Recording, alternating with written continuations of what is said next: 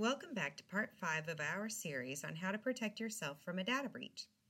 Yesterday, we covered 4 ways to proactively protect yourself, and today we're going to continue that discussion with 3 more, as well as a wrap-up of our discussion. In addition to doing business with companies you trust using strong passwords, monitoring your accounts, and securing your devices, here's what else you can do.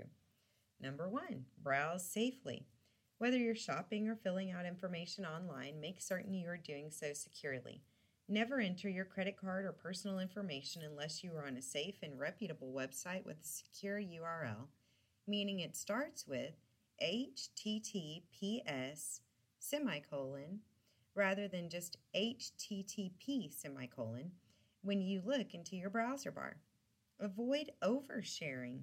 Be wary of sharing too much personal or sensitive information about yourself with people you may not trust, particularly on social media.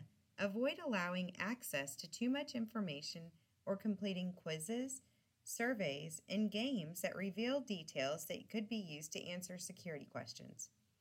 Checking in online or tagging yourself when you are away from home can make you vulnerable to burglary and theft of devices with sensitive data. And number 3, use protective software and services. Installing security software on your computer can provide an extra layer of protection to block malware and viruses.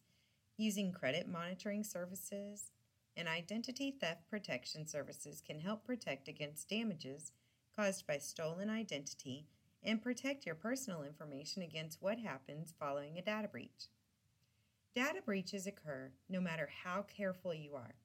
From small-time scammers to massive cyber-criminal enterprises on the dark web, hacking data is big business, and it's a lucrative one.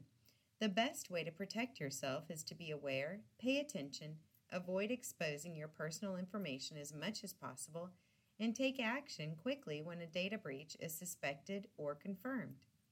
We hope that this series on how to protect yourself from a data breach has been helpful for you.